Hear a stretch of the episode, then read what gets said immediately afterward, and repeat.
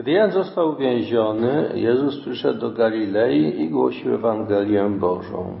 Mówił, czas się wypełnił i bliskie jest Królestwo Boże. Nawracajcie się i wierzcie w Ewangelię. Przechodząc obok jeziora galilejskiego ujrzał Szymona i brata Szymonowego, Andrzeja, jak zarzucali sieć w jezioro. Byli bowiem rybakami. I rzekł do nich Jezus, pójdźcie za mną, a sprawię, że staniecie się rybakami ludzi. Natychmiast porzuciwszy sieci, poszli za nim. Idąc nieco dalej, ujrzał Jakuba, syna Zebedeusza i brata jego Jana, którzy też byli w łodzi i naprawiali sieci. Zaraz ich powołał, a oni zostawiwszy ojca swego Zebedeusza, razem z najemnikami w łodzi, poszli za nim. Czas się wypełnił i bliskie jest Królestwo Boże. Nawracajcie się i wierzcie w Ewangelię. Czas się wypełnił. Koniec jest bliski i szkoda marnować czas na zdobywanie tego, co można tutaj zdobyć na ziemi, osiągnąć, bo to wszystko ostatecznie jest podszyte marnością. Wszystko to przemija i to wszystko tak czy inaczej tracimy. Chrystus poprzez swoje przyjście otworzył nam zupełnie nową perspektywę. Perspektywę na życie, które nas absolutnie przerasta. W drugim liście świętego Piotra czytamy, że poznanie Chrystusa daje nam coś, co nas w ogóle absolutnie przerasta. Przez nie zostały nam udzielone drogocenne i największe obietnice, abyście się dzięki nim stali uczestnikami boskiej natury, skoro wyrwaliście się z zepsucia wywołanego na świecie rządzą. Stali się uczestnikami boskiej natury. Weszli w boskość. To jest y, coś zupełnie przerastającego nas. Perspektywa, która no, po prostu się nie mieści w naszej głowie. I stąd wezwanie potem świętego Piotra do działania, do konkretnego czynu. Mówi, dlatego też właśnie dołożywszy całej pilności, dodajcie do wiary waszej cnoty, do cnoty poznanie, do poznania powściągliwość, do powściągliwości cierpliwość, do cierpliwości pobożność, do pobożności przyjaźń braterską, do przyjaźni braterskiej zaś miłość. Otóż ta droga poznania i droga y, osiągnięcia tej obietnicy, tego celu, to jest droga życia, w którym to zdecydowanie się na pójście drogą Chrystusa jest bardzo konkretne i uzyskuje takie przełożenie konkretne na życie. To się wyraża właśnie tym wysiłkiem, wiarą, poznaniem, cnotą, powściągliwością, cierpliwością, a przede wszystkim wytrwałością. I to wszystko przynosi swój owoc. To przynosi owoc już tutaj na ziemi, bo daje człowiekowi pokój.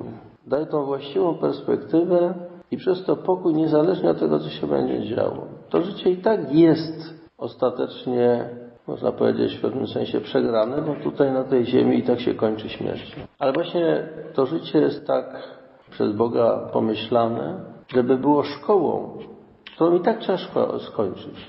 Nie możemy cały czas być uczniami. Uczniem się jest po to, żeby człowiek uzyskał zdolności, żeby e, był zdolny do pełnego życia. I właśnie taki sens jest tego życia na ziemi. I ono musi się skończyć. Ale w tym życiu na ziemi musimy umieć poznać, rozpoznać to, kim jesteśmy, do czego jesteśmy powołani. Święty Piotr pisze tutaj takie ważne słowa, taka ważna wskazówka praktyczna. Starajcie się umocnić wasze powołanie i wybór.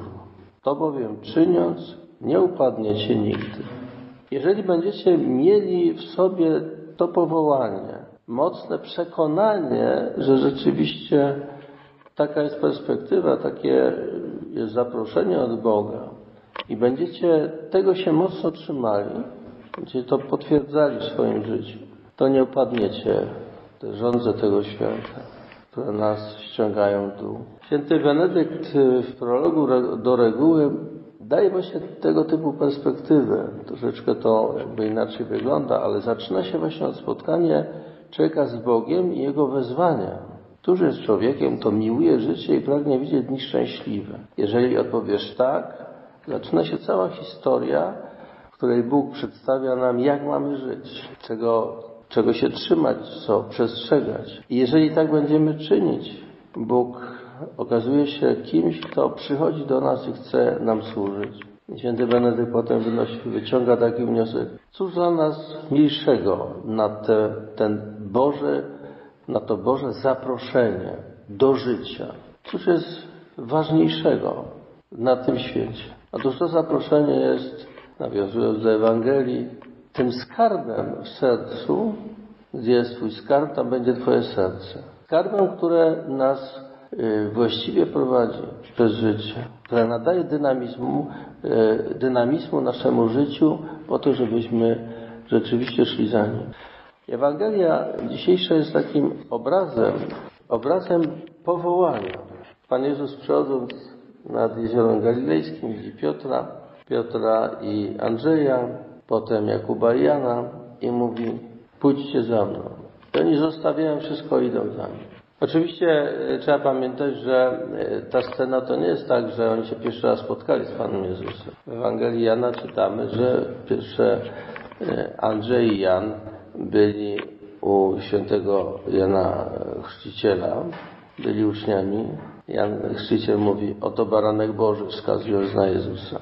I oni od razu poszli za Jezusem. On spytał, czego chcecie.